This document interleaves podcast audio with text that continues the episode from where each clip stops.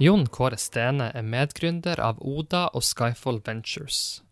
Ved hjelp av sin gjennomføringsevne og talent har Jon Kåre bidratt til at Norge har produsert en av sine første enhjørninger, og han har hjulpet utallige startups gjennom sine investeringer fra Skyfall Ventures.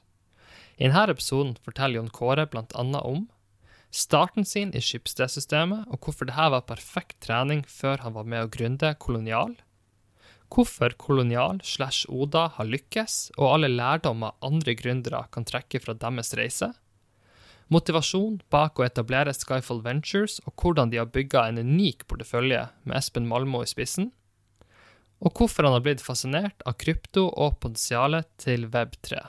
Da starter episoden. Quarter er den nye måten å gjøre research på selskaper. Med Quarter får du tilgang til konferansesamtaler, investorpresentasjoner og inntjeningsrapporter helt friksjonsfritt og rett på din mobil. Quarter ønsker å skape en helt ny måte for selskaper å nå ut til sine investorer på, og endre måten folk ser på investor relations. Quarter er 100% gratis. De inkluderer selskaper fra 15 markeder i dag, og planlegger å legge til flere. De prioriterer alltid etterspurte selskaper som kan fortelles om i appen, og brukere kan også legge igjen reaksjoner og bli hørt mens investorpresentasjonene foregår. Så sjekk ut Quarter, stava Q-U-A-R-T-R. Alle uttalelser av Kristoffer Vonheim eller gjestene i denne podkasten er kun deres meninger og reflekterer derfor ikke meningene til byen. Informasjonen som gis i podkasten er kun ment som inspirasjon til videre utvikling, og er ikke ment til å gjøre en spesiell investering eller følge en spesiell strategi. Denne podkasten har kun som formål å være til informasjon. Byn er ikke ansvarlig for hvordan informasjonen i podkasten benyttes eller tolkes. Jon Kåre, tusen takk for å ta tida til å være med i podkast. Jo, tusen takk for å bli invitert.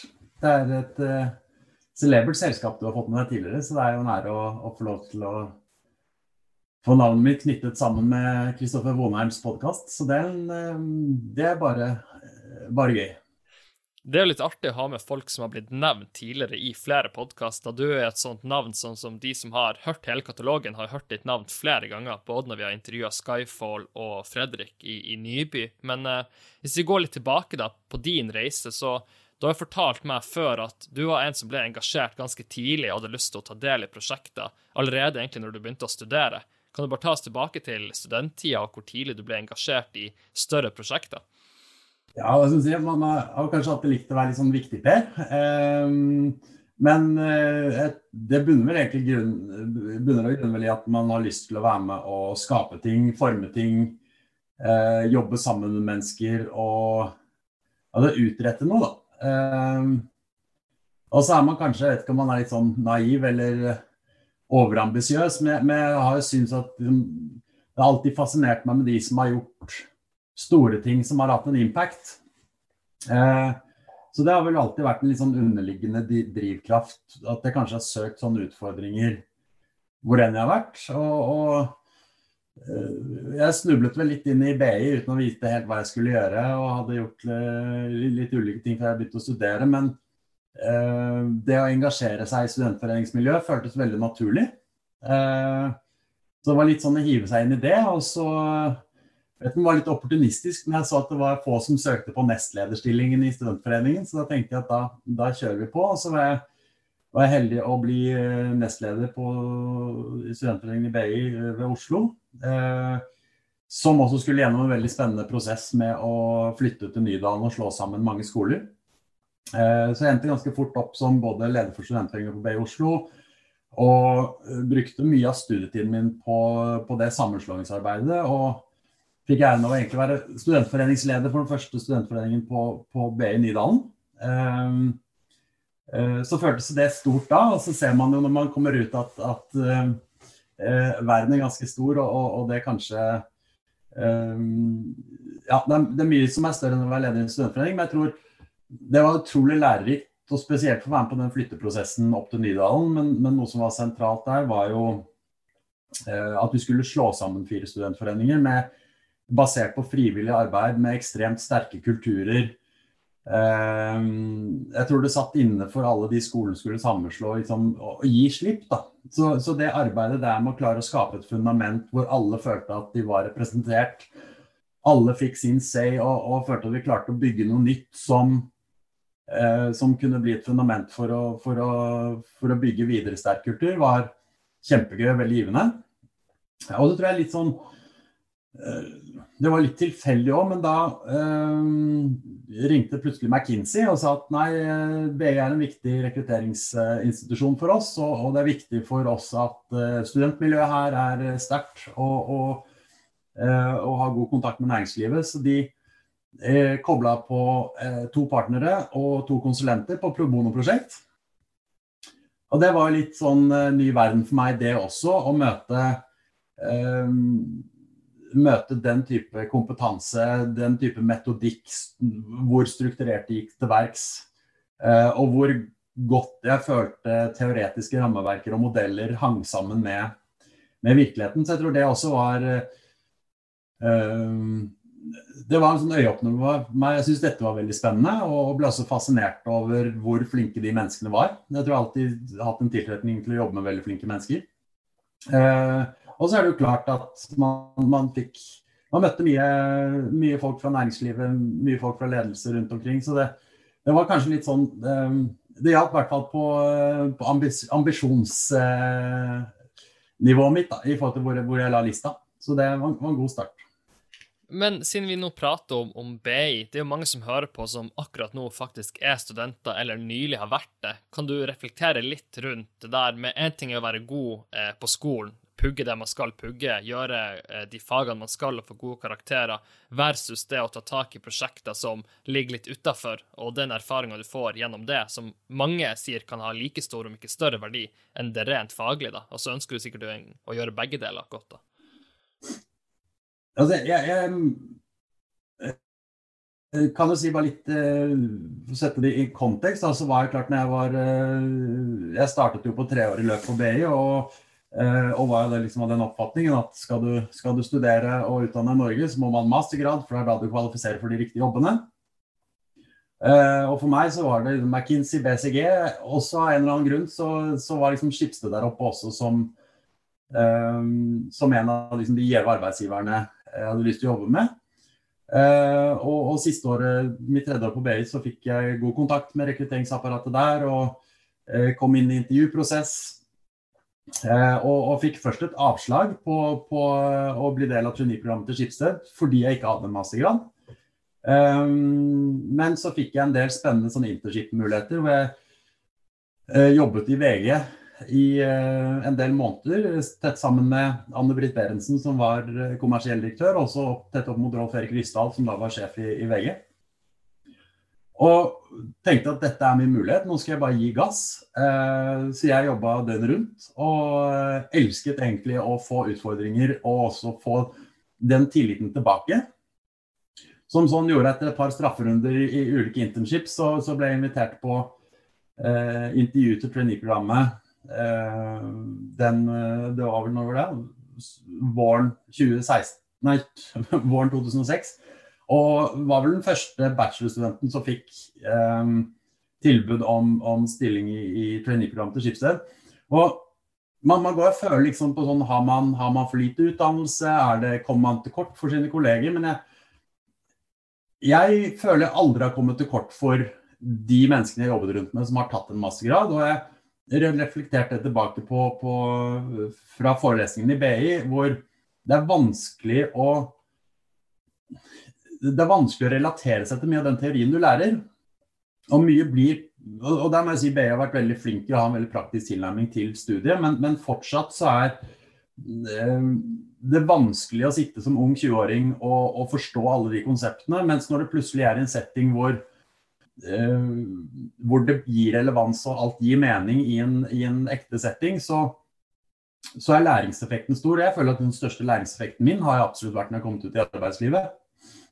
Og, og, det er liksom tilbake til spørsmålet ditt, så tror jeg den erfaringen jeg fikk gjennom studentforeningsverv og det å eh, jobbe med prosjekter, jobbe med ansvar for økonomi, det å for så vidt være aktiv ute og ha, få praksis tidlig sånn, ser, du på, ser du over til USA spesielt, så er det jo veldig vanlig at man tar et treårig studie, jobber en del år, og så, og så fordyper seg senere. Mens Der er nok ikke det norske arbeidslivet like godt rettet opp til å gi de mulighetene. Men, men det er kanskje min, min sånn anbefaling og mitt råd til alle studenter som har de ambisjonene. Eh, viktig, å få med seg, viktig å få med seg skolearbeidet og komme seg gjennom. Men eh, klart det nettverket, den læringen du gjør ved å gjøre ting, eh, vil jeg si trumfer det du lærer på skolebenken. Helt enig. Vi skal selvfølgelig prate mye om eh, kolonial, Oda og Skyfall, men det er jo kanskje riktig å si at en verktøykasse eh, som du har brukt i de selskapene, eh, er jo kanskje bygd i Schibsted-systemet, da. Så du ble jo der en, en, del år, da. Hva vil du si var de største eh, læringspunktene for deg personlig? Jeg vet jo at lean-metodikken allerede begynte å bli ganske innflytelsesrik for din tenkning allerede da. Ja, nei, så For det første så har det vært fantastisk å få jobbe i Skipsted. Det er, en, eh, det er et konsern, et, eh, mangfoldig konsern med mange, mange spennende merkevarer. Men jeg tror det som kanskje var den sterkeste drivkraften for meg mot det miljøet, var jo menneskene. Eh, det er utrolig mye både flotte mennesker, men også ekstremt flinke mennesker. Så det å komme inn tidlig og ung og få ansvar, samtidig som du har ekstremt kompetente mennesker rundt deg. Jeg tror Andreas Storsheim, som, som i dag leder Otovo, han var jo trainee eh, når jeg begynte også. Han sa det var litt som eh, Han vokste opp bl.a. i Sør-Afrika og var på svømmeskole. Og Der var eh, settingen sånn. Der stelte de opp alle barna på, på dypsiden av bassenget. Og så dytta de barna ut. Og så sto det svømmelæreren med en svær håv og plukket opp de som ikke kunne svømme. Um, og, og, sånn er det mange måter liksom, det å komme inn i skipssystemet. Og du vokser veldig, veldig eh, på det. Får masse ansvar tidlig, men har utrolig kompetente mennesker rundt deg. Så det tror jeg er sånn helt essensiell eh, drivkraft. Og det prinsippet der med å gi unge, sultne mennesker eh, tidlig ansvar i, innenfor ikke veldig trygge rammer, men, men, i forhold til de rammene hvor du har kompetansen til å gripe inn og til å guide og coache, Eh, er kanskje noe av det som kjennetegner eh, et av de viktig, viktigste kjennetegnene på Schibsted. Og, det prinsippet har jeg prøvd å bruke veldig mye eh, senere også. Og så er det som jeg pleier å si, jeg begynte i VG det året hvor papiravisopplaget var på topp. og deretter falt det ganske drastisk. så jeg fikk jo jobbe i en bransje som fikk skikkelig digital juling. Og det som også har vært gøy med Schibsted, er at det, det, er på en måte en av de få mediekonsernene som virkelig har klart å tilpasse seg det digitale skiftet. Eh, så klart det å få lov til å være med i et selskap som, som har hatt en såpass framoverlent tilnærming til internett og, og digitalisering og teknologi, eh, har jo åpenbart satt preg. Og så tror jeg det eh, andre ting som var viktig der Jeg jobbet jo Eh, jobbet jo veldig tidlig med, med lean-metodikk inn i Skipsted. og klart Initielt så startet vi med lean i Skipsted fordi vi hadde en formening om at her er det mye effektiviseringspotensial. Vi kan heve kvalitet og vi kan heve effektivitet. Eller vi kan heve effektivitet, uten å gå på kompromiss med kvalitet. Og, og, vi trodde at gjennom å lykkes med det, så kan vi også styrke, eh, styrke selskapene, men også gjøre det til morsommere steder å jobbe. Men så tror jeg vi forsto det det var liksom rundt 2009-2010 at når du jobber i en bransje som er såpass utsatt for digitalisering, så hjelper det ikke å eh, kun drive og trimme på 150 år gamle prosesser. Eh, vi så veldig fort at det å klare å tilpasse seg eh, helt nytt eh, environment, om man skal i mangel på godt norsk ord, eh, å agere og håndtere, drifte et selskap i en verden hvor ting endrer seg helt eh, annerledes og ble nye, nye spilleregler, eh, gjorde at vi skjønte at eh, her, her, må vi også tenke litt nytt. Jeg tror For min del så var Lean Startup-boka til Eric Reece noe, noe kanskje sånn Man har hatt en del sånne sterke aha-momenter opp gjennom livet, men når jeg leste den boka og skjønte hva det dreide seg om, eh, så vil jeg si at det har endret mitt perspektiv på, på hvordan, eh, hvordan, man skal gjøre ting. Eh, men det var også en viktig drivkraft for meg de siste årene i Skipsted, hvor jeg så at Um, her må man også endre arbeidssettet sitt, være mye mer agil til å bygge en mye sterkere teknologiressurs.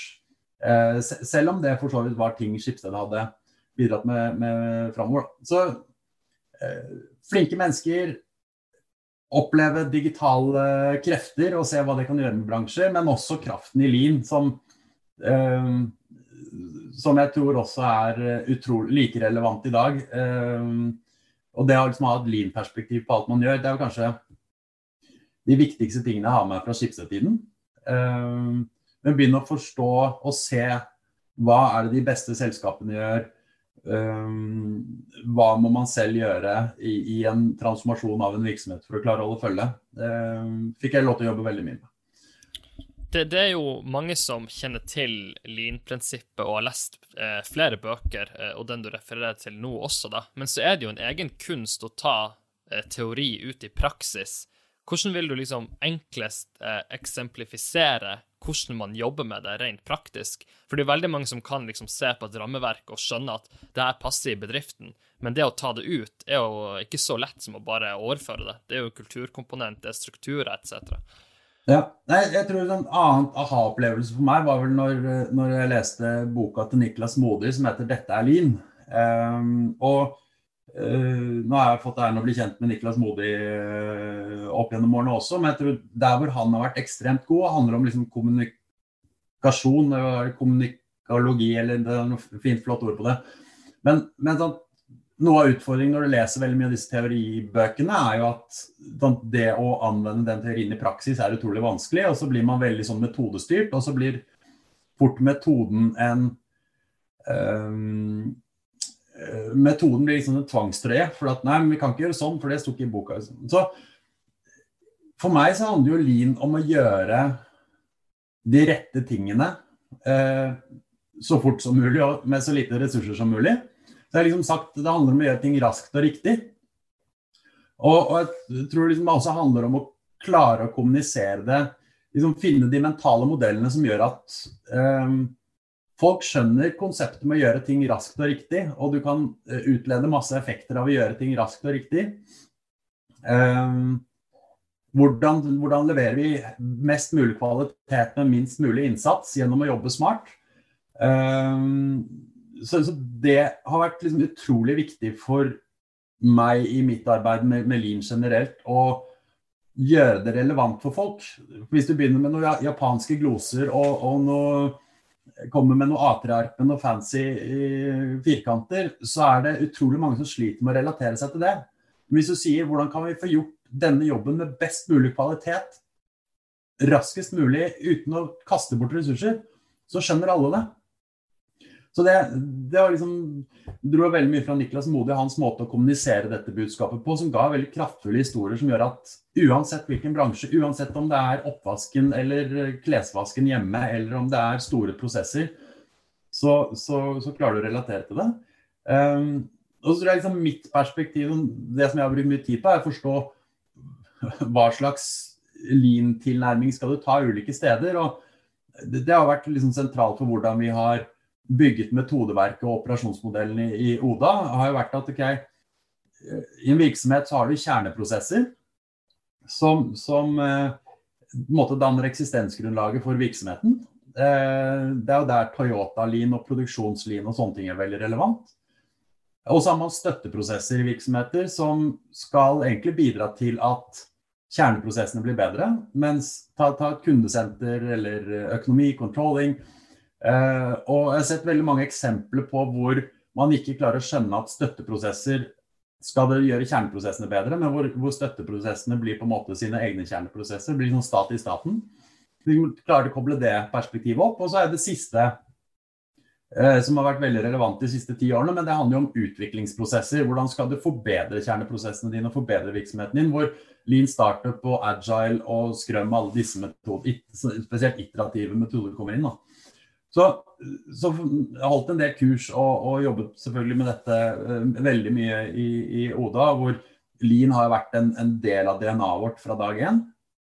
Uh, men sånn, en forstå hva det egentlig dreier seg om, og dra det ned på et sånt nivå. Det, det er derfor jeg sier at sånn, et lean mindset er relevant for absolutt alle. Eh, og, og, jeg har ennå ikke liksom møtt noen som ikke kan argumentere for det. For da handler det egentlig om eh, definisjonsspørsmål og at man ikke klarer å se formålet i hva man ønsker å oppnå, men må bli veldig fokusert på, på verktøykasse, metode, og så blir det en sånn metodekrig.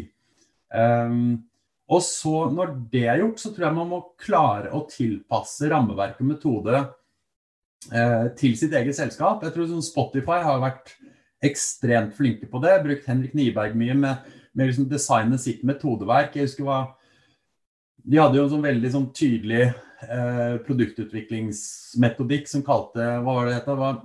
Think it, build it, ship it, tweak it. Som egentlig sant, underliggende baserer jo dette altså, på all teori og, og lean-prinsipper og agile prinsipper, men det har gjort det til sitt eget. Og klart å bruke tid på å forstå hvorfor er dette relevant for oss. Eh, hvordan dette passer. Og det, liksom, drar vi over i Oda, så har vi jeg tror i, i, starten så var det litt sånn tilfeldig, fordi at uh, vi ti som startet det, mente at sånn skal det bare være. Vi trengte ikke snakke så mye om det. Men, men, merket jo det når vi ble veldig mange mennesker, så måtte vi putte vårt eget ord på dette her. Så vi har liksom definert our way of working. Uh, og Det som også har fascinert med å følge den reisen på way of working i Oda, er at det er ikke sånn at vi satt den i 2018 og så er den, er den blitt sånn.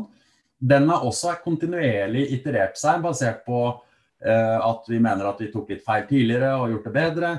Men, men også fordi vi har sett at organisasjonen endrer seg Eh, behovene endrer seg. Men det ble langt svar på spørsmålet ditt. Men jeg tror forstå grunnkonseptet. Hva er det du ønsker å oppnå når du kommer drassende med en, eh, et A3-ark eller en Lean Startup Canvas? Du må liksom forstå hvorfor gjør vi dette her. Og så må du klare å gjøre det til selskapets eget og, og bygge den interne eh, eierskapet til det, slik at det gir mening. Og, og tror jeg, sånn, noen faktor som eh, Henrik Niberg hadde vel en sånn eh, litt sånn legendarisk eh, presentasjon hvor han lagde en PDF med masse fine tegninger. og I, i den presentasjonen så sier han at i Spotify så jobber vi med veldig mange ting.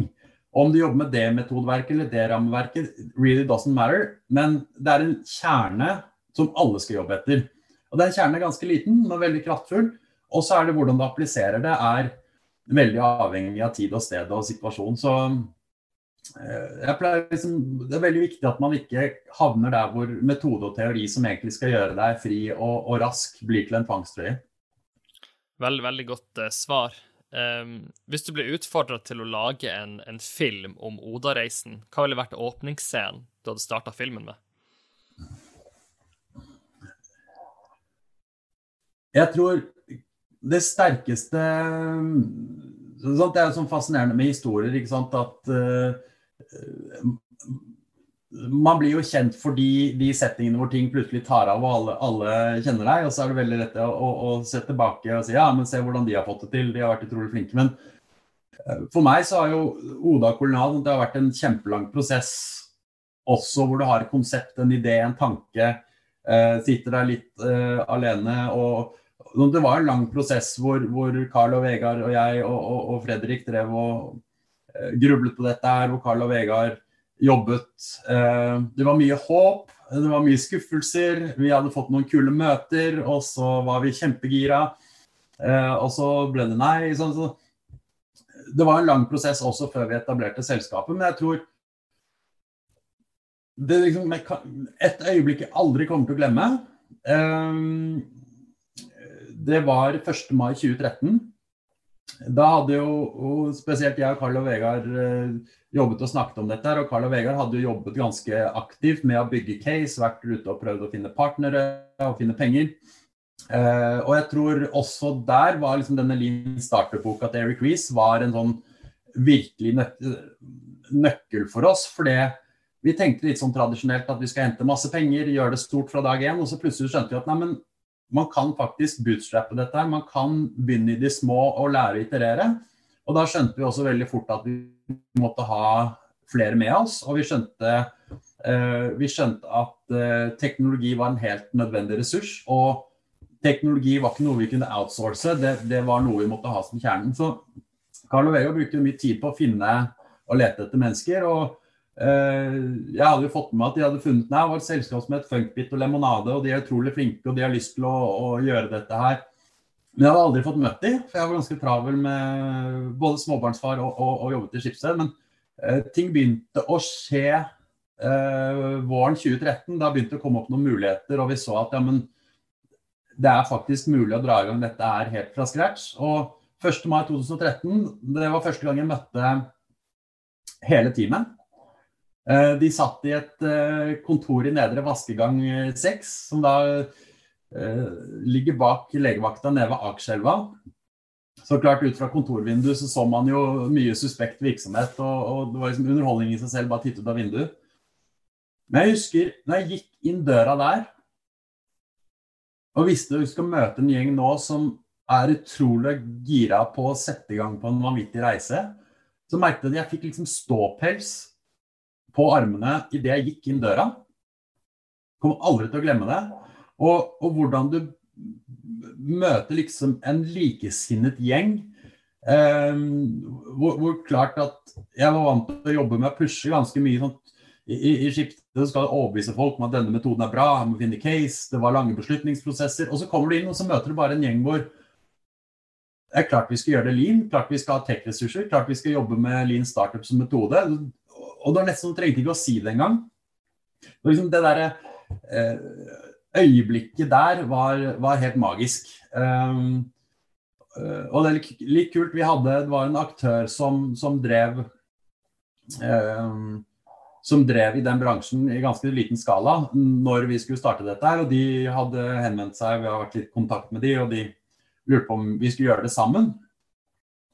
Og så var det ikke det var ikke en måte drømmedealen. Så, så, vi diskuterte dette mye. Og så hadde vi en eh, Etter vi hadde diskutert mye, så skulle vi ha en avstemning. Og det, da vi, satt vi liksom rundt, eh, rundt eh, salongbordet på dette kontoret, og hver enkelt person skulle ta en liten liten sånn speech på hvorfor de valgte på det valget. Og alle rakk opp hånda for at vi gjør dette selv, vi gjør det alene, nå kjører vi. Så det tror jeg er sånn Eh, på mange måter startskuddet også, men, men en utrolig eh, kraftfull opplevelse for et menneske å, å, å sitte der. Um, det var jo ikke en liten utfordring vi satt ut på, men når du merker liksom den energien og den driven og den villigheten til å gjøre noe og jeg tror vi var litt sånn ja, Hvis vi ikke lykkes, så har vi i hvert fall prøvd og, og lært masse. Hvis det går OK, så har det vært gøy. Og hvis det går bra, så har så er det på en måte potensial til en helt fantastisk reise. og Det, det må jeg si at det for så vidt også har vært. da. du nevner jo flere ting som er superinteressant å, å, bare dykke litt inn i. Eh, en ting er jo det risikoaspektet. Eh, du sier jo sjøl at du er småbarnsfar.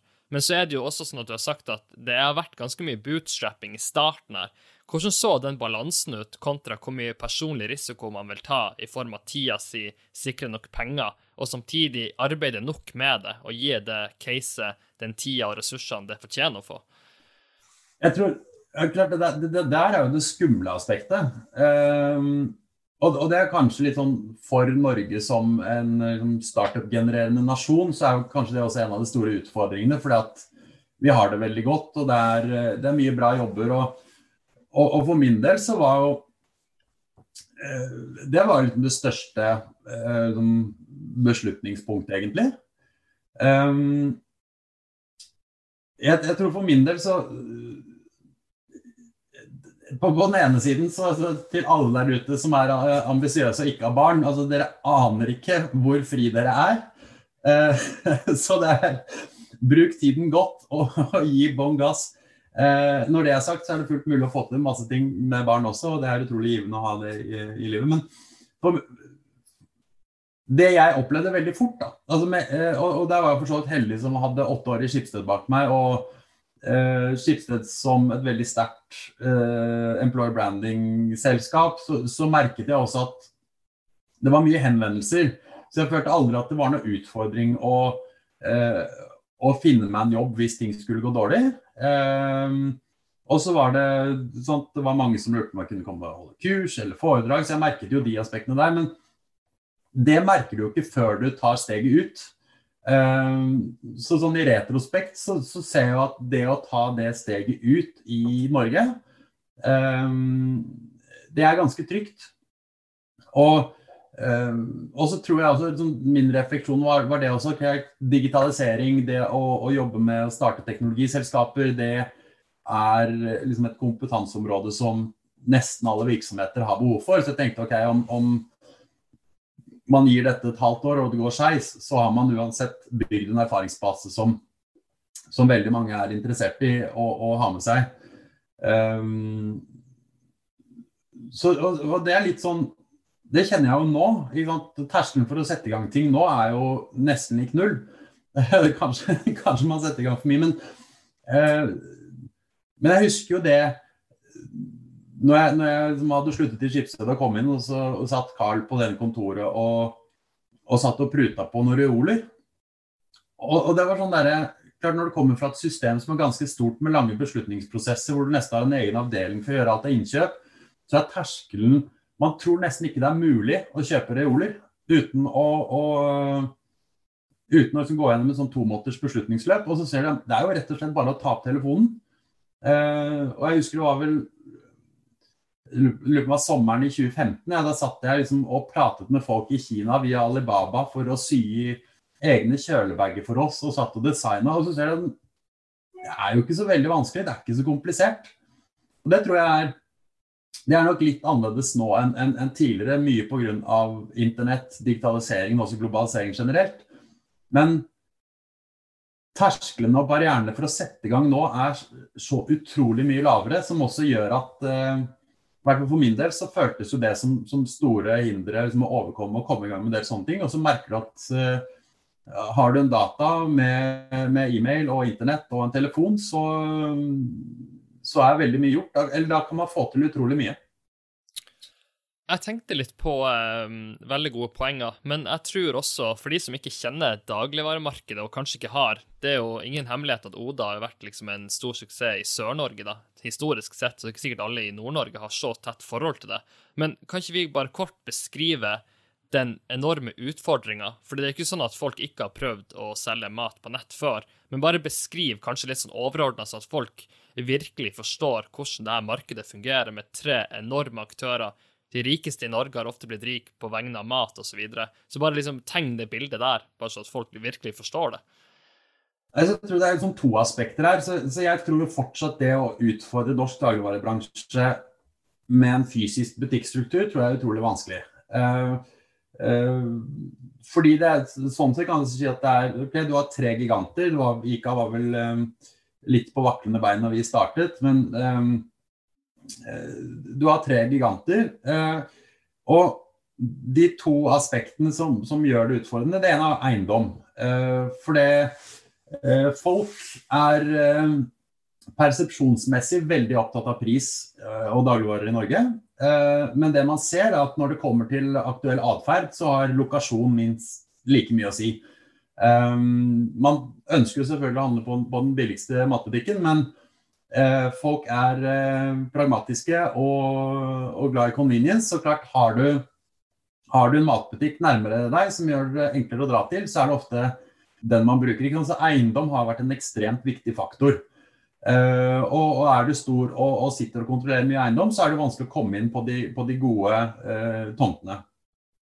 Nå, nå, er det fint når du driver med internett, for der er eiendom uh, veldig mye enklere å, å fått tilgang til. Så slik, den delen av ligningen var jo uh, litt ute av spill for, for oss. fordi vi så at her kan vi bygge noe på internett, og alle har mobiltelefon i lomma. Så, uh, så sånn sett så, så vi at det ikke var noe stort problem. Men det er jo klart at dette har Carl snakket om utallige ganger og, og, og jobbet mye med. men konkurranselovgivningen og håndteringen av det i Norge skiller seg jo veldig fra hva vi ser i Finland og Tyskland og, og eh, verden generelt, eh, hvor det har vært en ekstrem maktkonsentrasjon både rundt de største leverandørene, men også de største, største dagligvareaktørene. Så vi så jo at for vår del så var jo Det var kanskje det største spørsmålet også. Er vi i stand til å få kjøpe varer? Og det tror jeg var noe av det investorene vi snakket om med før vi startet, også sa men dere får ikke tak i varer.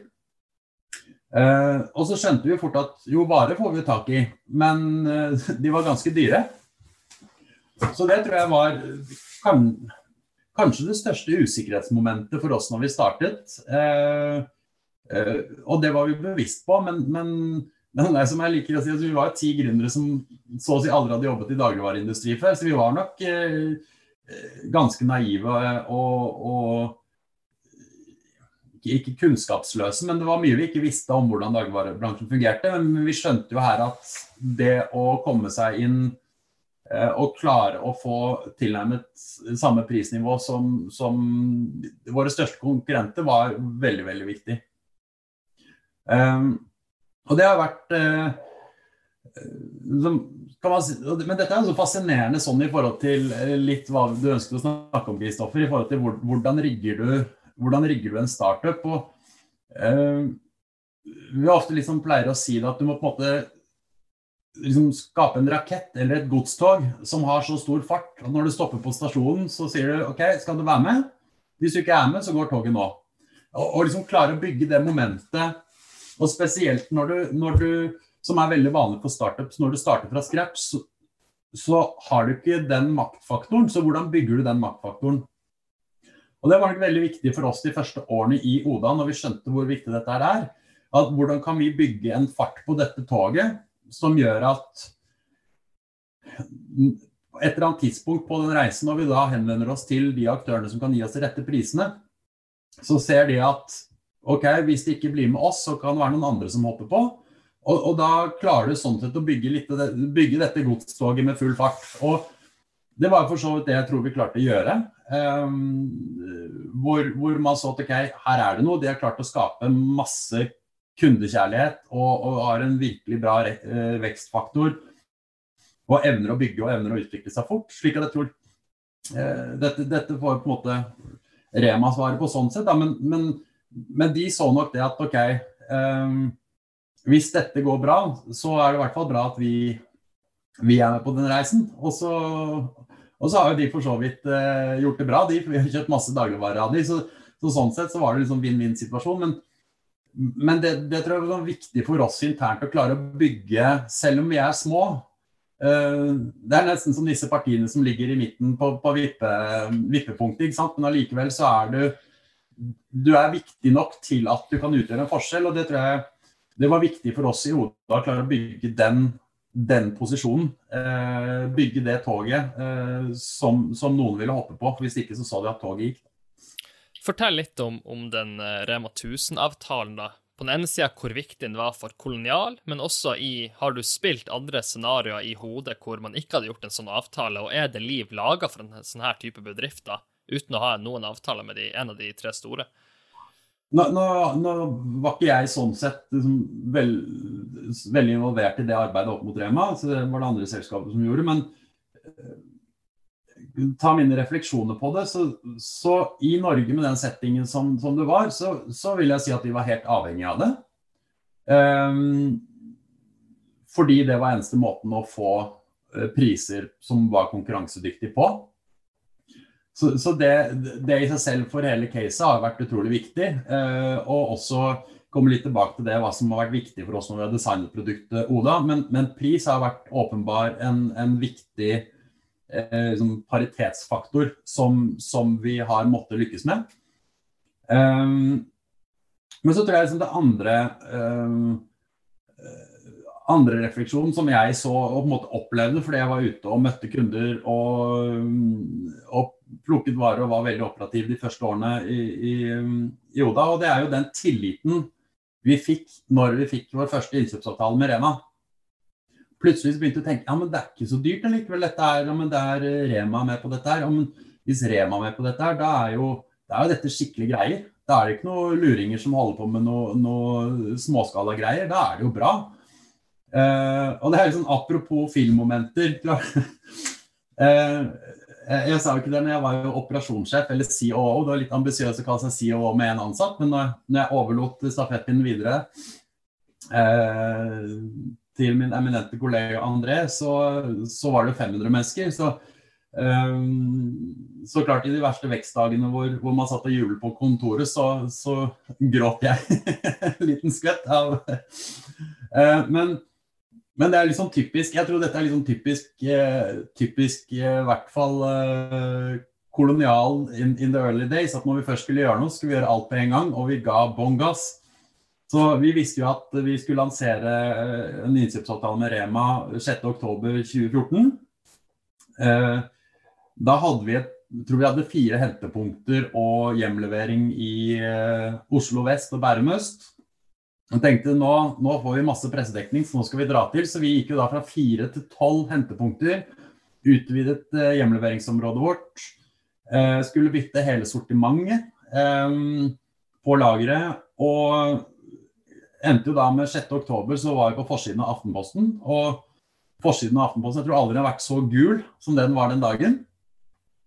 Uh, og så er det jo litt sånn søtt å se tilbake på, på sånn, ja, Vi gikk fra 100 000 i uka til 400 000 i uka i omsetning, som er ganske småtteri nå. Da, men ser du prosentvis vekst, så holdt du på å sprenge hele apparatet. Vi hadde jo ikke varer. Vi sto på Kjørte Rema 1000 rundt i hele østlandsområdet og, og, eh, og måtte kjøpe varer vi ikke hadde på lager. og, og virkelig samlet oss. Og det er klart vi gapte over altfor mye eh, på en gang. Men da så du på en måte i hvert fall kraften i både hva Den tilliten egentlig Rema ga oss eh, på reisen, men, men, jeg husker altså Høsten 2014 er liksom stort svart hull for min del. For da eh, Vi syntes det var råflott å ha fem stykker på lageret, og plutselig så var vi 30. og Eh, folk sto på. Men jeg tror mye av det kulturelle fundamentet i Oda ble bygd eh, også i de dagene der. Og vi ser flinke folk som kom inn der, som har vokst med oss og, og vokst med selskapet, har vært viktige kulturbærere videre. Jeg vet ikke om jeg svarte på spørsmålet ditt, men det eh, hvis vi holder oss til litt den der filmanalogien om Oda-reisen, da kan ikke du nå dra oss litt gjennom den her designprosessen i lageret, når du virkelig er på lageret og prøver å bygge opp et system som skal både håndtere vekst og være lønnsomt nok til at man får nye investorpenger. Det, det er jo noen metrics, jeg tror Carl har prata mye om det. Jeg husker ikke nøyaktig hva metricen heter, men det handler vel om hvor effektiv du er å plukke varer, som er liksom standard i dagligvarebransjen. Men hele den prosessen der, hvordan, du, hvordan måtte du og teamet bygge der opp? Så tidlig, så, og det er jo også sånn in hindsight litt søtt, da. Men vi var jo superambisiøse også på veldig tidlig tidspunkt og satt skyhøye mål. Eh, og jeg tror det drev jo oss veldig liksom, fra et lean-perspektiv. Gå inn og forstå hvordan kan vi forbedre prosesser, hvordan kan vi bruke teknologi til å løse utfordringer, gjøre hverdagen til de ansatte, både de på lageret og sjåførene bedre. Så det var liksom en kontinuerlig prosess. Um, og så er det litt sånn vakkert, for at uh, effektivitet tilsvarer også kapasitet. Eh, så, det er liksom sånn eh, tosidige ting som både gjør det noe med kostnadene dine, men, men, den effektiviteten gjør jo også at du klarer å gjøre mye mer med det samme. Eh, så de første årene så var det jo rett og slett egentlig bare klare å, å Eller si fram til liksom det smalt ordentlig første gangen, så var det jo veldig fokus på å, å vokse i takt med kundene og i parallell liksom gjøre kontinuerlige forbedringer og utviklinger. Eh, men og, og, og det, igjen, sånn, Vi kom inn med et lean-perspektiv og hele tiden, hele tiden jakte kontinuerlig forbedring. Vite at vi har digitale superkrefter med oss som virkelig kan booste, booste det arbeidet. Men så tror jeg når vi kom inn for så vidt inn i 2014, men spesielt 2015-2016, så skjedde veksten så fort at fra å på en måte jakte de ganske ambisiøse kostnadstallene og effektivitetstallene våre, så ble det eh, så ble fokuset fort vekk vridd fra å, å, virkelig være world class på effektivitet, selv om det hele tiden var en underliggende ambisjon vi hadde og, og et mål vi skulle nå. Så det er liksom ikke noe tilfeldighet at vi er der heller, for det har vært en, en drivkraft helt fra start.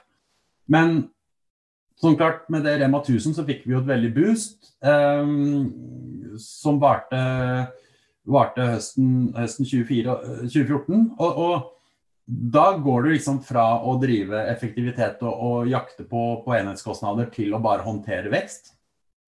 Uh, oppi dette her så må du flytte lager, du må fortsette å skalere organisasjonen. Det er ganske funny å se. Sant? Første julebordet var vi, var vi 10, andre var vi 29, så var vi 75, så var vi 300. Ikke sant? Så du ser, antall ansatte på julebord var viktig metrics på veksten vår eh, de første årene. Og så skjedde det noe vi fikk en del ventureaktører om bord sommeren 2015 eh, som gjorde at vi også kunne begynne å jobbe litt smartere med marketing. Så vi, spesielt Facebook-markedsføringen vår. Tidligere så har det vært en del sånn medieoppslag som virkelig dro veksten, men, men fra 2015 så eh, eh, begynte kundeveksten komme. og det er sånn Fra august 2015 til juni 2016 så hadde vi 7% vekst i uka eh, over snitt. Um, og da går fokuset rett og slett bare på å håndtere vekst. Um, og, og, høsten 2015 var, var spennende, for da, da, kunne vi i en viss kontrollerbar grad bygge organisasjon. Og det var sånn to nye ansatte i uka og syv erfarne som tok det imot. Og så fikk vi jo nyss i, rundt juletider i 2015 om at marked.no, som på en måte var komplettledet med flere rike norske familier og lomma full av spenn skulle entre eh, markedet. Og jeg husker jeg var på jeg var på innflytningsfester og bursdager i nabolaget, og folk sa ja, nei, dere har vært søte, det var gøy så lenge det varte, men nå, nå kommer de og kjører, kjører, over dere, rett og slett. Så nei, vi har heid på dere, men, men synd det skulle ende sånn, var liksom eh, den eksterne responsen. Eh, og så tror jeg vi internt så hvem som sto bak, hvilket team de hadde rigget. Og så var det et ganske annet team med en annen ganske setup enn det vi hadde. Uh, kjørte liksom SAP-integrasjon før de var i gang. Uh, men da mobiliserte vi internt uh, Det var nesten litt sånn der krigsstemning. Men nå sa vi vi skal tette alle skott. Det skal ikke være noe i produktet dem som er bedre enn vårt. Vi skal slå dem på pris, på tilbud. Vi gikk fra fem dager i uka til syv dager i uka. Vi lanserte ekspresslevering, same day-levering. Eh, og, og, klarte å mobilisere hele organisasjonen på at nå dette er det viktigste slaget vi noen gang har stått overfor. Og klart, vi var jo kanskje litt sånn småparanoide og redde, men trodde det var bare sunt. Men når da markedet lanserte i eh, det var vel januar-februar 2016, så sto vi klare eh, til kamp. Og det, det, som er morsomt i etterkant, er at man, man, er ganske nervøs når det kommer konkurrenter. Men så er det klart at hvis du opererer et marked uten konkurrenter, så er det kanskje litt mistenkelig, for at det ikke sikkert er så smart det du driver med. Men det som skjedde, var jo at media, eh, eller dagligvaremedia, skrev jo ikke om noe annet enn dagligvare på nett i tre måneder. Så det var ekstreme tension i media. Og det vi klarte, var at alle de nye kundene som kom inn her, de klarte vi å ta. Eh, eller ikke alle, men majoriteten. Slik at der hvor markedet for dagligvarer på nett økte veldig mye pga. massiv omtale og oppmerksomhet, så var vi de som klarte å kapitalisere på den, eh, på den veksten i markedet. Og ref spørsmålet ditt om, om lager og logistikk. da, Eh, jeg husker jeg leste boka til Reed Hoffman, den blitzscaling. Eh, jeg hørte på lydbok og parkerte bilen eh, på lageret oppe på Lørenskog. Så tenkte jeg faen, kunne ikke han skrevet den boka noen år tidligere? For der, der sto det så utrolig mye smart. Men, men, da så vi i etterkant at det viktigste for oss i den perioden der, det handlet om å få den første kunden og bevare den første kunden. Koste hva det koste ville. Uh, og den vekstreisen mener jeg ga, ga, oss et fundament for å bygge videre. Mens det, det markedet til slutt så, var at her hadde de putta masse, masse, masse penger inn i dette caset, men klarte ikke å få noe igjen for pengene de puttet inn. Og, og, og sett sånn litt logistikkperspektiv, så, så er jo det kanskje like viktig i perioder som det å um, virkelig klare å levere på lønnsomhet. Jeg tror Det er også en sånn refleksjon jeg har gjort rundt når, når du kommer i møte med internasjonale aktører som har et langsiktig perspektiv og et growth mindset. Hvor her skal man tenke virkelig stort og vokse i mange år før man skal begynne å måte, kapitalisere på den veksten. Eh, så så vi at i den perioden der så var det liksom Det var så kritisk for oss å komme seirende ut av den kampen med marked at trekker du ned til logistikkperspektivet, så handlet det jo da ikke nødvendigvis om vår evne til å gjøre ting så utrolig lønnsomt i den fasen. Det handler rett og slett om kapasitet. Og sånn, et sånt verste, verste ordet internt i, i, Oda, eller kolonial da, det var jo å cappe butikken. Uh, sånn, det er begrep som en 'monkey on the shoulder'. Hvem er det som er skyld i at vi må cappe butikken? Og ingen har lyst til å ha 'monkey on the shoulder'. Uh, så det skapte en sånn utrolig sterk drivkraft i de ulike teamene om at nei, lageret skal ha kapasitet, distribusjon skal ha kapasitet. Med en gang vi hadde overkapasitet, så var det plutselig marked som måtte gjøre jobben for å få enda mer kunder. Eh, men det er kanskje liksom vel så viktig, og det å klare å opprettholde fantastisk kundeopplevelse selv i så kritiske tider. Så kanskje det, Hvis vi ser tilbake i forhold til mye av det jeg har bidratt med inn som, som CEO, så har det jo vært med de grepene vi har gjort i på en måte krigstider, og, og virkelig bygge organisasjon, um, klare å levere um, på det. Uh, men som også selvfølgelig har vært veldig viktig i forhold til hvordan vi bygde fortløpende bygde logistikkapasiteten vår. Uh, men så så vi jo det at når marked uh, trakk inn i årene, um, vi så vi hadde vokst veldig fort. Og, og liksom i sånn sunnhetsperspektiv og bærekraftsperspektiv så hadde vi vokst for fort. Men jeg tror eh, hadde vi ikke klart å gjøre det da, så hadde situasjonen sett helt annerledes ut nå. Men, men, da så vi at ok, nå må vi bremse. Og, og 2017 og 2018 var jo veldig preg på at vi måtte da vi dro ned massivt på markedsføring. Vi brukte masse tid og investering i å forstå ok, hva har vi lært opp gjennom nå. Hvordan skal vi rigge dette systemet? Og et utrolig arbeid med godt businessperspektiv representert. Veldig sterk tilknytning til operasjonelle kreftene våre og kanskje det råeste produkt- og tech-teamet i Norge. Eh, jobbet sammen på en sånn helt fantastisk kryssfunksjonell måte. og designet et system som skulle sørge for at vi hadde kapasitet, vi leverte høy kvalitet, men også eh, verdensklasseeffektivitet. Um, og det var jo for så vidt uh, Fra min side så ga jeg på en måte CEO-pinnen, eller stafettpinnen videre til André Knuppel, som er CEO i dag, som er uh, ja, er en av de menneskene jeg beundrer mest. Så hvis du hører på André, så er grenseløse kjærlighet til deg, men, men han er et, en operasjonell maskin. Eh, uh, jobbet i, i, i bilindustri, eh, jobbet i RSC eh, eller REC, og, og virkelig eh, Han er ikke vant med feilprosent, men på en måte feil per million. Eh, så klart det å få han inn med den tyngden av erfaringen han hadde, og den driven og energien til å løse problemer, var jo helt essensielt. Uh, og så har vi også en, en konsernsjef som heter Carl, som er lidenskapelig opptatt av å løse problemer og logistikk. Så, så, så vi har jo liksom vært veldig hands on på utfordringene våre og, og på metricsene vi, vi, skal nå. Men kanskje den perioden hvor vi også fikk liksom, utnyttet kryssfunksjonaliteten vår, utnyttet liksom, nærheten til kjernevirksomheten til problemene våre i hele organisasjonen, til å lage et fantastisk um, logistikkapparat som, um, som over tid uh, som har vist seg å være I hvert fall blant de, de, benchmark vi kjenner, så er vi by far det mest effektive på de metricsene uh, som spesielt knytter seg til hvor mange varer per enhet klarer du å, å, å få gjennom et lager. Um, det, men, men, det er også en måte, jeg tror liksom som snakker om film, altså, men jeg tror den der blitzscaling-perioden 2015-2016 har jo gjort noe med organisasjonen. Som, det er en organisasjon som trives når det er store utfordringer og når det virkelig gjelder.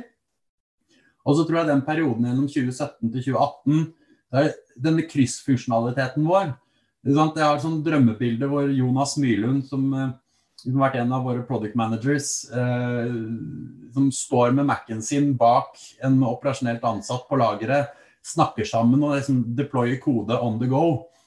Altså Det bildet der når du får så ekstremt dyktige produkt- og tech-folk eh, som har liksom helt imponerende kapasitet og intelligens og, og, og, ideer står sammen med folk som virkelig brenner for jobben sin og har lyst til å gjøre det beste i en operasjonell setting. Den kryssfunksjonaliteten der, og at hele selskapet klarer å samles rundt de viktige utfordringene, eh, har vært mye av suksessfaktoren for at vi har klart å, å gjøre de grepene vi gjorde i 2017-2018. Og så syns jeg en ting som er veldig kult, fordi at man snakker mye om teknologi og liksom logistikkløsninger. Men det har nok også vært bærende for valget på hvorfor vi, vi, gjør den internasjonaliseringsstrategien vi gjør, med at vi drar med Oda ut og ikke selger eh, software eller lisens. Det er jo fordi den operasjonelle modellen vår, hvordan menneskene jobber sammen og hvordan vi skaper kultur, er en like viktig komponent i, i helheten her.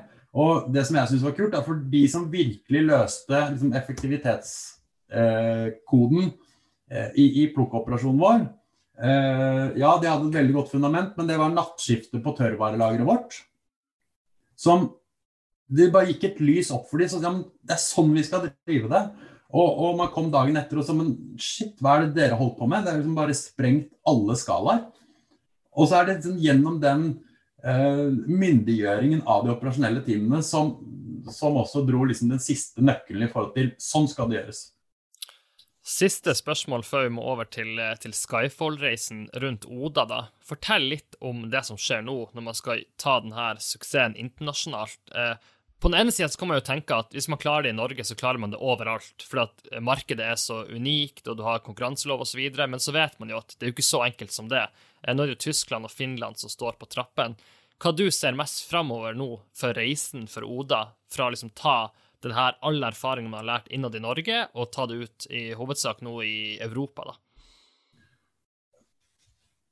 Det er, jo, det er jo mange komponenter her. Jeg tror vi var så touchet litt inne på det. Um, bare en sånn, sånn digresjon. Altså, jeg, jeg, var fanatisk opptatt av Toyota når jeg jobbet i Skipsted og leste alt om hvordan de jobbet og, og vært i Japan og sett. Uh, og da husker jeg en ting som bet meg merke, det var at uh, alle disse tyske og amerikanske bilfabrikantene dro jo til Japan og så på hvordan Toyota jobbet. Og stusset litt over at men er det så primitivt? Er det, er det sånn dere har satt opp produksjonslinja? Ja, ja. Dro tilbake og satte opp tilsvarende rigg, men fikk jo ingenting til å funke. Og, og, Mye av grunnen av det er jo ikke bare prosessdesign og teknologien som støtter det, men det er også den operasjonelle modellen. Sånn, uh, your way of working. Og Det tror jeg liksom har vært en sånn viktig faktor for oss når vi tok det valget at nei, men vi ønsker å dra med brandet ut, og vi ønsker å dra med liksom, Oda uh, som, som, som selskap ut, ikke, ikke gjøre partnerskap og lisensiere. Og Det tror jeg er fordi at det er ikke bare teknologien og koden og hardware-setupen som betyr noe, det er helheten. Det er vår tilnærming til hvordan vi skal drive operational excellence og drive virksomhet. Og, og klart, Der ser vi at det funker som fjell. Eh, det gjør at folk har det bra på jobb, det gjør at de klarer å levere fantastisk verdi til kundene. Eh, og det gjør at de leverer bra resultater. Eh, og så tror jeg det andre som var et sånn viktig spørsmål, okay, men hvordan bygger man team her? Og der tror jeg vi har liksom tenkt ok, klarer vi å bygge liksom en replika? Eh, la oss si at uh, det teamet på ti gründere i Nedre Vassegang i 2013 var liksom prototypen på hvordan et sånt team skal sette opp med den kryssfunksjonaliteten. Vi, vi dekker hverandres huller. Um, så jeg tror mye av tanken tankegodset der når vi har bygd team i Finland og Tyskland. er å si, ok, Hvordan kan vi replikere det? Bare få enda bedre og mer erfarne folk som også har et mye sterkere blueprint med seg. Uh, og, og, det er jo sånn jeg, har fortsatt uh, jeg, jeg, skal møte flere av mine finske kollegaer nå, nå i kveld på uh, Uh, og, og, har for så vidt uh, bare observert liksom, denne teambyggingen av det tyske og finske teamet uh, veldig mye digitalt. Men jeg er helt imponert over å se hvor mye likheter det er med det teamet som sitter i Helsinki og det teamet som satt i Nedre Vaskegang i, i 2013. Det er den samme driven, ønsket om å få til noe, sånn purpose-driven gjeng. så, så jeg tror liksom det har vært en oppskrift som har fungert i Norge med et ganske uerfarent, men veldig ambisiøst og for så vidt ganske uh, kompetansesterkt team innenfor det vi var gode på. Men det er jo en modell vi, vi, håper og virkelig tror skal funke. og klart Når jeg, når jeg møter disse menneskene, så blir jeg jo jeg kan komme tilbake til det etterpå, men man, man går jo konstant og føler på sånn imposter syndrom. Du ser du har liksom sinnssykt sterke team, og så vet du at de har med seg en kompetanse nå fra det som er et sinnssykt sterkt team i Norge også. Eh, så jeg, tror riggen vår er veldig veldig sterk i forhold til å lykkes. Og så er det en del sånn markedsdynamikker her, hvor vi ser at eh, dagligvare på nett er fortsatt veldig tidlig ute. Eh, I bransjen så brant man seg rundt 2000, hvor man ikke fikk til dette her, og tapte milliarder av, av, dollar og kroner eh, verden over. Um, så jeg tror også at ser man på markedsdynamikken i forhold til potensialet, så er det, er det veldig stort. Og jeg kan bare si litt det jeg syns er viktig um, i forhold til det jeg mener har vært vår ambisjon med å bygge Kolonial og bygge Oda. Og det har vært at Én ting er liksom den unike kundeopptattheten som alle snakker om, men som er kanskje suksessfaktoren til veldig mange av teknologiselskapene som har veltet gamle selskaper av lasset. Men vi har prøvd å forstå hva er hva er uh, snakker litt om paritet, men hva er valg, valgkriteriene en person gjør når du skal handle dagligvarer? Og det vi har sett, ok, pris er viktig, utvalg er viktig, tilgjengelighet, at du faktisk kan få det på en god måte er viktig, og uh, ease of use er viktig. Så vi har på en måte sagt at de fire kriteriene er de viktigste beslutningskriteriene når du skal handle dagligvarer. Og hvordan kan vi sørge for at istedenfor at vi er best på én av de fire, så skal vi være best på de fire. Og når vi snakker best på de fire, så er det ikke litt bedre enn konkurrentene, det er ti ganger bedre enn konkurrentene. Og det er fortsatt et kjempestort potensial i Joda-produktet til å være ti ganger bedre enn Meny som et alternativ, men det er det vi jakter på. Og jeg tror med den mindseten å jakte på å være best på de tingene som betyr noe, spesielt da inn i et marked som dagligvare på nett globalt er, hvor det ennå ikke er liksom utpeket noen, noen, virkelig store vinnere, så, så, gjør det at jeg tror Klarer du å levere et produkt som er ti ganger bedre enn alternativet? Eh, det er liksom en iPhone versus en Nokia 3210. Eh, vi mener at de er på vei til å lage den iPhonen, og at i veldig mange markeder så driver folk og, og, og å bruke Nokia 3210 når det kommer til dagvare på nett. Så, så sånn sett så, så utrolig, utrolig, optimistisk eh, både i forhold til markedet og å dekke et uløst problem, og spesielt også det enormt sterke teamet som nå står bak Oda. Et annet spørsmål som vi egentlig bare må ta, og det er også relevant for Oda, det er relevant for du er en investor i dag gjennom Skyfall, og du gjør også private investeringer sjøl, men la oss nå prate litt om det der å hente riktige penger fra investorer. Og så er det jo sånn at en investor kan passe ett case, og en investor kan passe et selskap i et spesifikt tidspunkt, avhengig hvor man er på reisen, da. Men her er det jo masse ting man kan brenne seg på. Jeg vet du har lært masse om det, og det er masse refleksjoner. Sikkert et litt sånn stort spørsmål å svare på bare i en kort podkast, men hvordan skal vi liksom bryte det opp, det her med å finne riktig type investorer? At det skal både passe caset og gründerne og den reisen de skal ut på? Uh, det, det, klart, dette er et veldig bredt spørsmål, det er vanskelig å si hva som er riktig for, for, for, for hvem. men men jeg tror hvis vi tar Norge som helhet, så er det sånn åpenbart at det er utrolig mye kapital i Norge. Eh, mange miljøer som sitter på, på, på kapital og er investeringsvillige. Og så tror jeg klart kompetansen bak, eh, bak pengene eh, er jo knyttet til liksom, eh, historikk og erfaring. Eh, og det er jo ikke noe hemmelighet at sånt, i, i, i, Norge så er olje, gass, shipping, fisk, eh, som du, du kjenner vesentlig mye mer til enn meg. Råvareindustrier. Også eiendom. Der er det eh, veldig mye kompetente miljøer, og som har lang historie.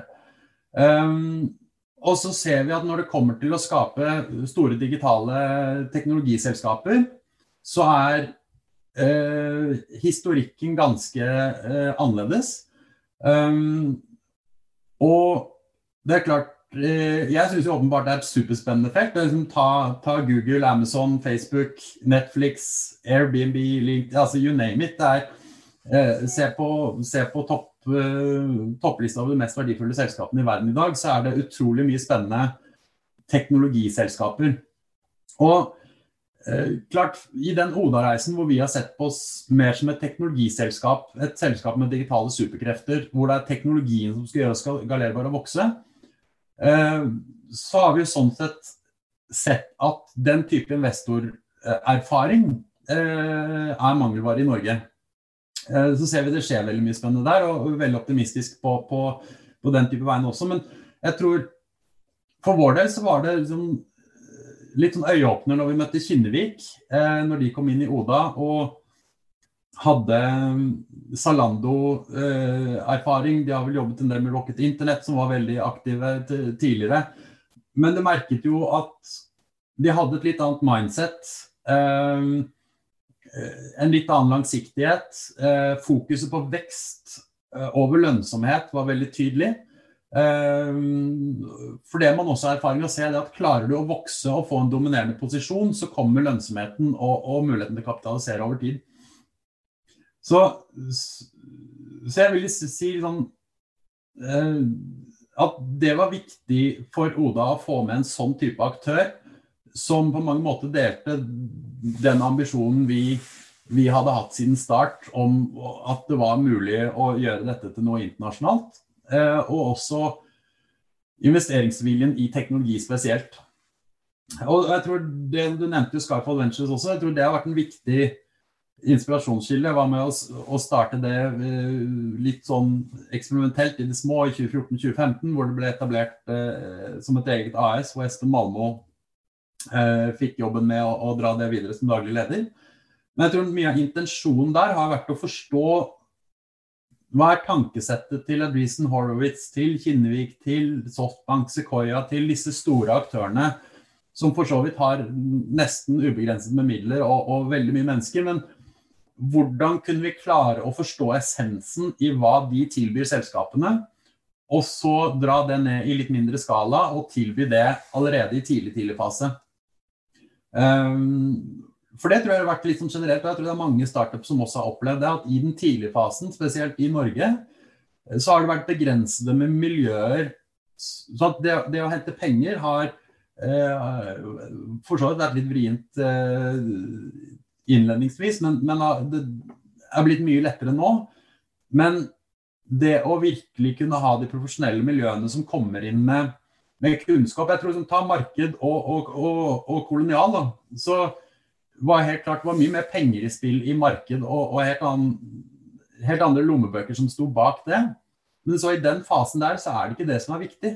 Eh, kanskje også litt som en hindring å ha for mye penger tilgjengelig.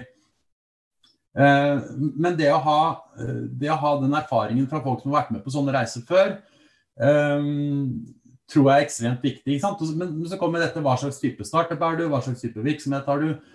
Men, men, der jeg har min erfaring både fra teknologi i Skipsted, men også fra hele Oda-reisen, og nå gjennom Skyfall, så er det veldig mye knyttet til teknologiselskaper hvor, du, hvor man ønsker å se på selskaper med globalt potensial, hvor det er teknologi som er, som er skaleringsfaktoren. Eh, og uh, der tror jeg at det, det, er litt derfor Skyfall posisjonerer deg der de gjør også. fordi at vi, vi har følt på kroppen at det er eh, et tomrom eh, i det spacet. Men, men, tror også det er veldig viktig at du har med investorer som tør å veldig tidlig øke ambisjonsnivået. Komme med erfaringer eh, eh, om, om, alle feilene de har gjort, slik at man kan unngå en del feller og gjøre smarte valg. Men, eh, men jeg tror kanskje en av de viktigste oppgavene til Skyfall i dag er jo å hjelpe selskaper med å forstå hva er det du må oppnå de kommende 12-18 månedene for å tiltrekke deg de riktige internasjonale investorene? Eh, så liksom den rollen Espen har klart å spille veldig mye med, å være en slags bridge. Både gjennom å skape forståelse hos selskapene, dette må dere lykkes med, men også ha nettverket til de større internasjonale aktørene.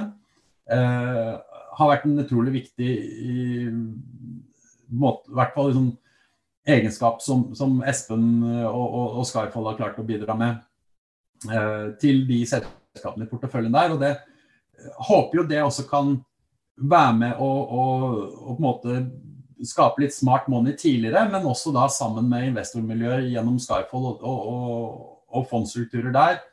Eh, det blir feil å si liksom, en opplærende effekt, men jeg tror også, vi, vi, håper jo også at vi kan ha en, en, stor læringseffekt for de investorene som er med oss, eh, til at vi kan bygge den kompetansen slik at eh, man ikke nødvendigvis må ut og, og hente internasjonale WC-penger for å go big, men at det også finnes miljøer i Norge som kan, kan dra med selskapene hele veien ut. Da.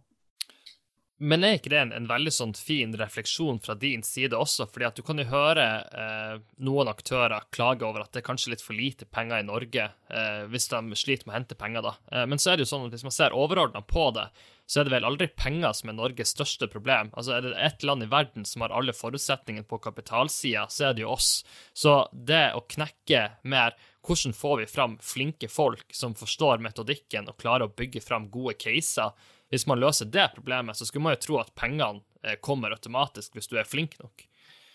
Det, det er jo et sånn flywheel her hvor, som, med, med, forsterkende effekter. Og, og, klart Ser du de tre siste årene på hva som har kommet ut av Norge av, av sterke teknologicase, så er det helt åpenbart at det, det får internasjonale øyne på, som gjør at man får den nødvendige risikokapitalen til å virkelig eh, satse, kommer.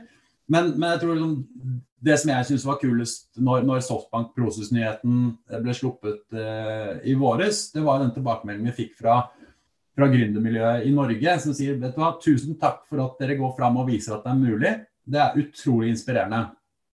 Men så ser man også at når man klarer å skape disse suksesshistoriene i Norge, så bygger du en del ledestjerner. Du bygger kompetanse og en del mentorer som, som har mye å bidra med til eh, økosystemet generelt. Og så tror jeg sånn ref, ref spørsmålet ditt der hvor jeg tror vi, vi, har en jobb å gjøre i Norge, det er ikke nødvendigvis eh, kapital tilgjengelig tidligfasemiljø, for der ser vi der, der kommer det mye. Men, men, det å finne de miljøene som, eh, som tør å trøkke til med større summer når man kommer i skaleringsfase. Eh, der håper jeg å se at vi, vi får en blomstring også, også i større større scale-up, eh, serie A, serie B-aktører eh, også fra Norge framover. La, la, oss prate litt om, eh, bare på slutten her, et tema som jeg vet interesserte deg veldig mye. Eh, krypto. Kan vi starte litt med Når ble du først litt interessert i det? Og så fortell litt om Det er jo ikke en hemmelighet, vi som kjenner deg litt, at du har hatt en en veldig artig utvikling, og hvor interessert du har blitt i det, og også alle investeringene du og Skyfall har gjort i det. da. Men hvor starta egentlig kryptoreisen din, da? Jeg, jeg, tror bare For å spole tilbake, så, så er det jo litt sånn tilbake til uh, min fascinasjon av krefter som kan gjøre stort impact. Um, som på en måte har vært det som har drevet meg uh, det var derfor jeg ville jobbe i Skipsted, for det var et stort selskap med flinke folk som hadde betydning i samfunnet. Det var, det var, liksom, det, det var purpose-driven og ga impact. Jeg så hvordan teknologien med spesielt Web 2-bølgen som, eh, som åpnet utrolig mye muligheter, hadde en kjempestor kraft. og Det er det vi har dratt med oss inn i Oda. Liksom teknologiens kraft og, og muligheter som ligger i det. Og eh, klart, nå har jeg jobbet mye med eh, Espen Malmo. Han, han, skrev jo eh, masteroppgave om bitcoin i 2012, så han har klart vært, eh, vært involvert i dette lenger enn meg. Jeg tror jeg kjøpte min første bitcoin i, i 2016, når det var litt, litt Jeg kjøpte vel på topp, en eller annen topp i 2016, og så eh, hadde jeg litt for mye å gjøre med å skru, skru reoler og, og, kjøre varer, så jeg, jeg rakk aldri å, å, å dypdykke noe mer, men, men det var noe noe bak det. Så det var når, når Jeg lurer på om det er Chris Dixon fra Reason Horowitz eh, som har sagt at når de smarteste menneskene du vet eh, driver med dette på hobbytid og kveldstid, så, så, så, er det litt interessant. Men det var noe der som tiltalte meg, men jeg hadde aldri tid til å, å uh, sette meg ordentlig inn i det. Um, og så var det vel klart Espen har jo snakket om dette, for gjennom Skyfall så har vi lett etter case som er investerbare, og som vi mener, eh, mener eh, ikke liksom kun utnytter uh, som hype og, og, skal liksom get rich fast, men hvem er det som klarer å forstå det underliggende her og, og bygge verdi over tid? Um, så for min del så løsnet vel litt det med at vi investerte i Mirai X, som da heter Firi, uh, i oktober i fjor. Og, og, Espen sa litt til alle involverte i Skyfall nå må dere, nå må dere kjøpe krypto for 2000 kroner og, og liksom bare i hvert fall oppleve brukeropplevelsen. Um, og så trigget vel det litt sånn nysgjerrighet for meg. Og så hørte jeg en del podkaster. Uh, Peter Warren var vel en av de, men også en del andre sånne Wall Street-travere. En som heter Jim Blanco, som er snart 70 år. Men da hørte du plutselig de menneskene som kjenner den gamle verden veldig godt, og som er liksom så pro. Og da, litt tilbake, da begynte jeg liksom å skjønne ok, men her, her må man uh, dypdykke litt. Og så, og så har liksom det vært liksom, det famøse kaninhullet, er ikke det man snakker om, men alltid vært liksom forstått eller vært interessert i å forstå det underliggende konseptet. Og jeg liker liksom den framingen man, man liksom En ting er liksom blokkjede og krypto og krypto. tenker jo på, på pump and dump og, og volatilitet og, og, og, mye rart. Men jeg liker den Web 3.0-labelen vi har fått på, på seg nå. Eh, og, og, jeg må jo si sånn etter å ha opplevd en del sånne sterke liksom, eh, Man snakker om det eh, En del sånne faser hvor veldig mye ting er i ferd med å skje. Som ta, ta internetts begynnelse på slutten av 90-tallet, ta Web 2.0 med Facebook og, og, og, og, digitale plattformer på, på slutten av 2009-2010. Så føler jeg egentlig at de samme type kreftene, de samme type utviklingene er i ferd med å skje jeg har ennå til gode å møte virkelig smarte mennesker som har satt seg inn i dette her, som ikke er liksom, head over heels fascinert. Um, og så kan liksom Det jeg ser det, det, det, jeg føler nå, er at det er de samme kreftene som ved internetts begynnelse, bare enda, enda sterkere. Og når du ser underliggende potensial i hva man kan få til, så, så, så ser jeg liksom ikke grenser for hva man kan, kan eh, bygge og, og bruke denne teknologi, blokkjedeteknologi til.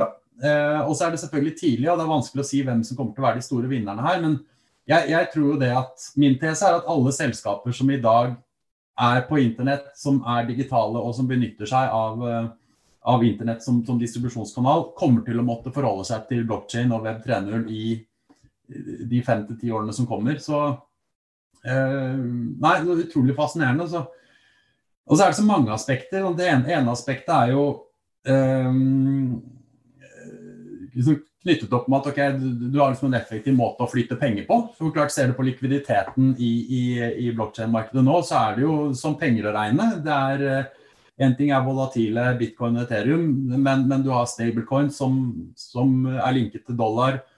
Um, det er fascinerende å se hvordan man nå også kan pakke inn og lage syntetiske produkter. Ehm, et fascinerende prosjekt der er hvordan man lager syntetiske eh, klimakvoter. Eh, og plutselig nå begynner å, å tilgjengeliggjøre kjøp og salg av klimakvoter på, på blokkjede, som jeg tror eh, kan gjøre det enklere for folk som ønsker å gjøre impact. Og, og faktisk, ja, men da kan jeg kjøpe og låse opp noen klimakvoter som gjør at de ikke blir tilgjengelige for de som har tenkt å slippe ut klimagasser.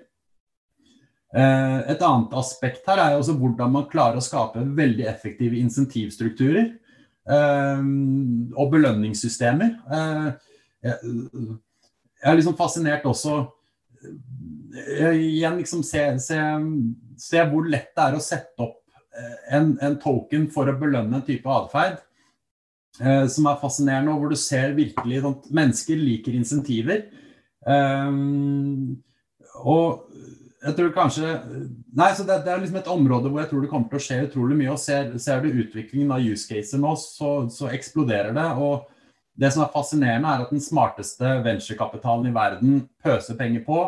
Eh, man ser en flyt av virkelig gode talenter eh, som flyter inn der nå. slik at de menneskene som har evnen til å skape framtiden, eh, er involvert her nå. Eh, og så er det vi har snakket litt om dette, Kristoffer, men det er, det er, åpenbart at vi også er i en, uh, en situasjon hvor, hvor klima er viktig for oss.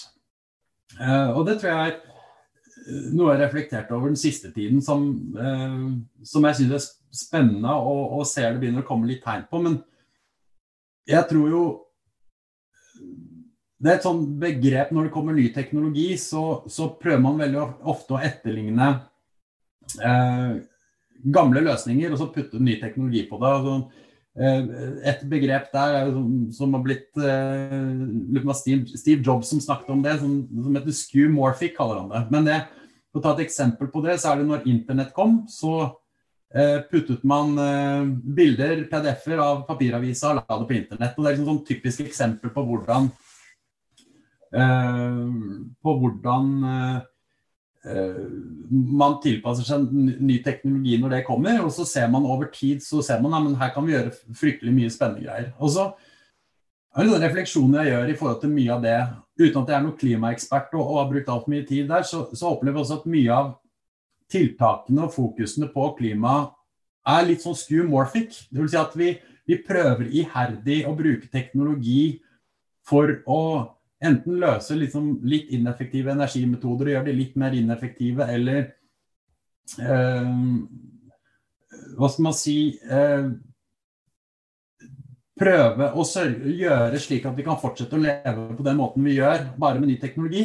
Eh, og så er jeg veldig usikker på om kloden vår er laget for å håndtere 8 milliarder mennesker som strever etter den livsstilen vi f.eks. har her i Norden.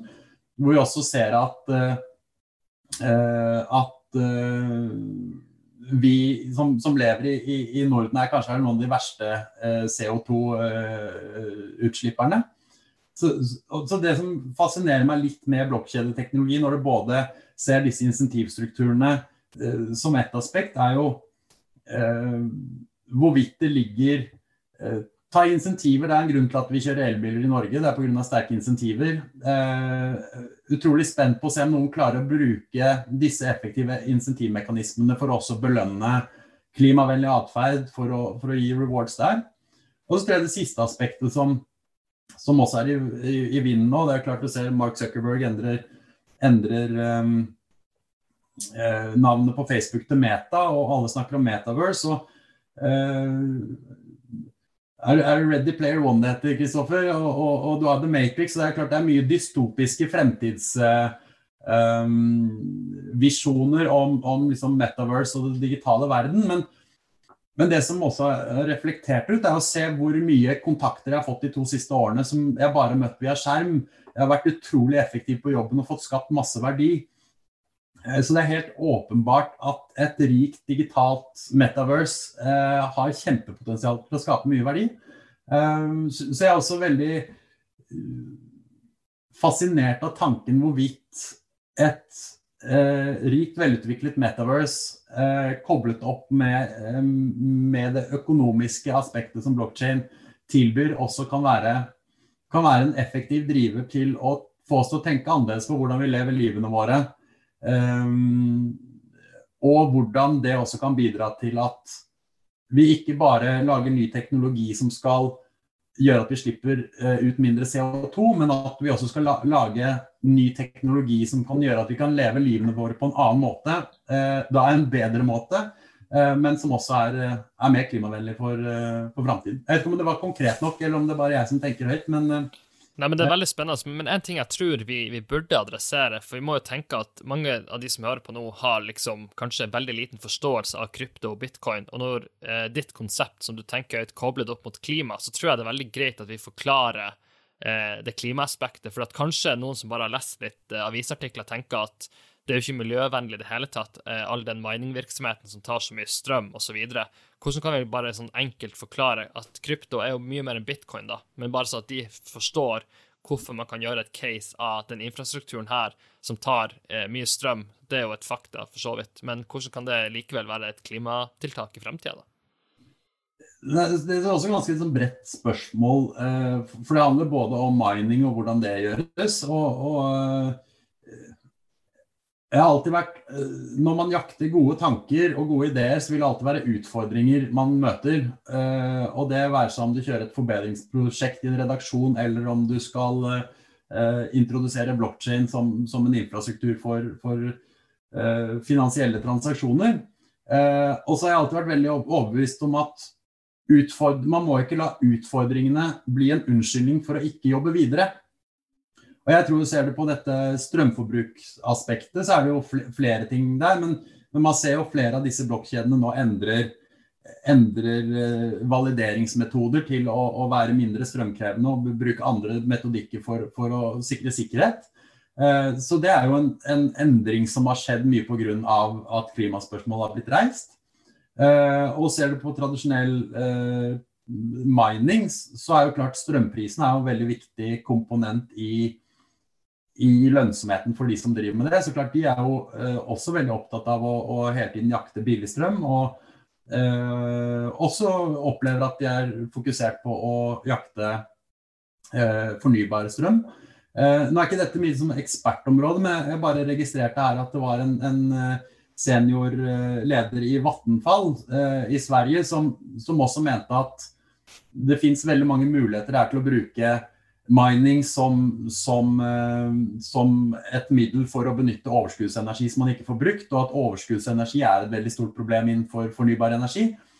Eh, så litt om min tilnærming til det, og det gjelder også reguleringer, er jo at de problemene som er åpenbare og, og som må løses, de kommer til å bli løst. For det potensialet i, i, i teknologien er så sterkt. Så jeg, jeg er av den oppfatningen av at også klimautslippet knyttet til teknologien kommer til å, å se vesentlig annerledes ut i, i, årene som kommer.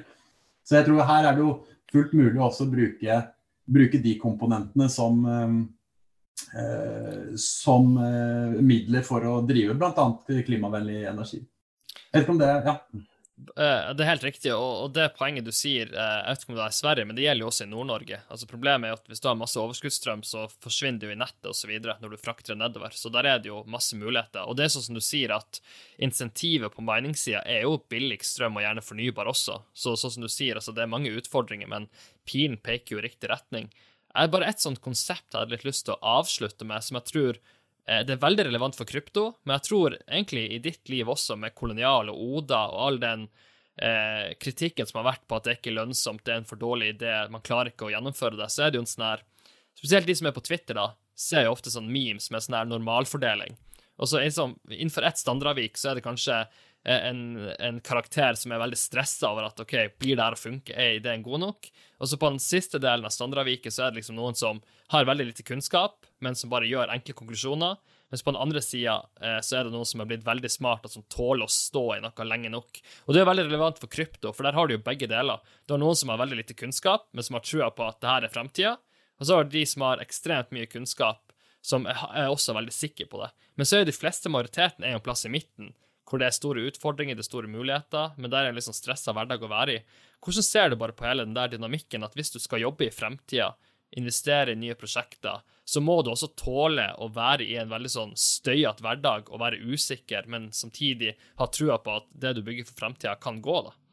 Ja, det Men det Jeg tror det kjennetegner jo også litt hvem som eh, Entreprenøren eh, som Altså, det handler litt om risiko også. ikke sant? Eh, hva som føles trygt, hva som ikke føles trygt. Eh, jeg, jeg, vil si Jeg vet ikke om jeg er på, på, på hvilken side. Om, om, Av og til så føler jeg meg at her har vi stålkontroll, og vi ser ting andre ikke ser. Og jeg er eh, utrolig trygg på, på argumentasjonen min og eh, tør å stå i det. Og, og føler at man, man hele tiden søker kunnskap som også gjør at eh,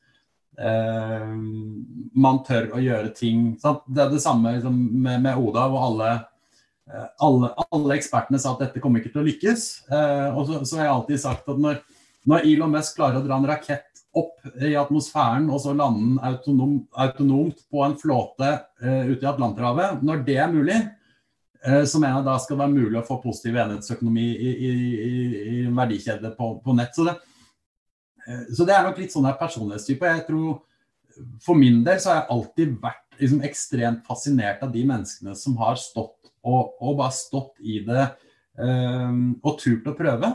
Uh, og jeg pleier liksom å si sånn at fremtiden skjer ikke bare. Det er ikke noe sånn at man kan sitte ja, men dette og dette kommer til å skje i fremtiden. Uh, definisjonsmakten til fremtiden sitter hos de som velger å skape fremtiden. Um, og det er litt sånn utrygt, og da må du tørre å ta risiko. Um, og så tror jeg litt som, som sånn risiko, risikovillig person, så, så, så, vet du ikke av og til om du bare er helt på bærtur og, og, um, og, og, bare gjør ting for det du syns det er gøy og egentlig ikke har peiling på hva du driver med. Men det er litt det å tørre, tørre å hive seg utpå som jeg tror er viktig òg. Altså. Og det eh, henger jo litt sammen med Nei, jeg tror, tror, Det der er veldig mye knyttet til personlighet, men jeg tror når det kommer til krypto, så, og, og, dette gjelder ikke bare krypto, dette gjelder jo liksom all implementering av ny teknologi. Som, så Det er ikke noe nytt med krypto og blokkjede. Du ser de samme mønstrene i sant, til tidenes morgen i forhold til folk som, som driver innovasjon. som øh, er upopulære, som gjør ting som andre ikke skjønner, som får mye kritikk, men som står i det fordi de tror på det. og Det er det jeg syns er fascinerende når du ser historisk. Eh, eh, og liksom spørsmålstegn jeg stiller meg også til aktører i liksom incumbent, som man, man kaller det, da, men aktører i etablerte bransjer, etablerte industrier, hvor, hvor litt den derre mangel på nysgjerrighet og kanskje ydmykhet eh, gjør at man til syvende og sist faller gang på gang på gang på gang. Um, uh, og, og, og, så er det liksom tilbake til personlighet. Er, vi er forskjellige alle mennesker, og takk Gud for det at, en, uh, at, vi, at vi, er forskjellige. Men, men, jeg tror verden er, som, som jeg sa, altså, vi er avhengig av folk som går foran og skaper fremtiden. Og det, uh, det har vært inspirerende for meg å få lov til å jobbe med sånne mennesker. Um, og, det har vært min store inspirasjonskilde. Og så får man heller tåle at folk sier at man er naiv og overambisiøs og, og, bare prater nonsens. Men så, og så tror jeg jo det er sikkert mange ting som jeg har tenkt på og, og grublet på som, som, aldri har livets rett. Men, men når du først treffer, så, så, er det jo fantastisk gøy å være med. Og liksom avslutningsvis liksom sånn To ting med Oda som, som har vært helt fantastisk som følge av at man har turt å, å, være en del av team som går foran. Og Det ene er jo eh, at vi har tiltrukket oss så mye flinke folk.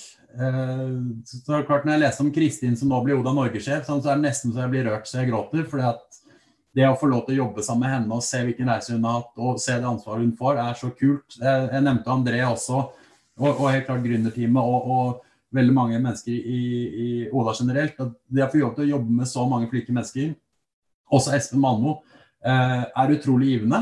Eh, det er liksom det ene aspektet. Og det andre aspektet er jo det å få lov til å jobbe med kundeverdi. Altså den gleden av å få en klem lille julaften fordi at du, du redder den kundens julemiddag, eller komme og, og bli heia på og uh, virkelig gjøre en forskjell. Eh, jeg tror liksom de kombinasjonene med å få lov til å jobbe med ting som gjør en forskjell og gjør livet bedre til folk, kombinert med at du får lov til å jobbe med ekstremt flinke folk, har for meg vært en ekstremt liksom desidert viktigste drivkraften. Og det som får meg opp om morgenen, og, og uh, som gjør det gøy å leve, men som også er en viktig oppskrift i forhold til det å faktisk uh, lykkes uh, med å starte selskaper, med å, å gjennomføre prosjekter perfekte avslutninger, Jon Kåre. Tusen takk for at du tok deg tida til å være med. Bare hyggelig, Kristoffer. Takk for det. Er, du er flink på å stille gode spørsmål også. Eh, kommer det, det er som å putte på en femmer, pleier jeg å si, men eh, det har vært en veldig hyggelig samtale òg. Takk for det. Hei, alle sammen. Kristoffer her igjen. Jeg håper du likte episoden og lærte noe nytt. Hvis du har tid og lyst, hjelper det oss stort hvis du legger igjen en positiv omtale av podkasten, og at du deler den med venner og nettverk. Vil du ha kontakt med meg, den enkleste måten å gjøre det på gjennom Twitter at Chris Vonheim. Nok en gang, tusen takk for at du lytta på, og jeg håper vi ses igjen i neste episode.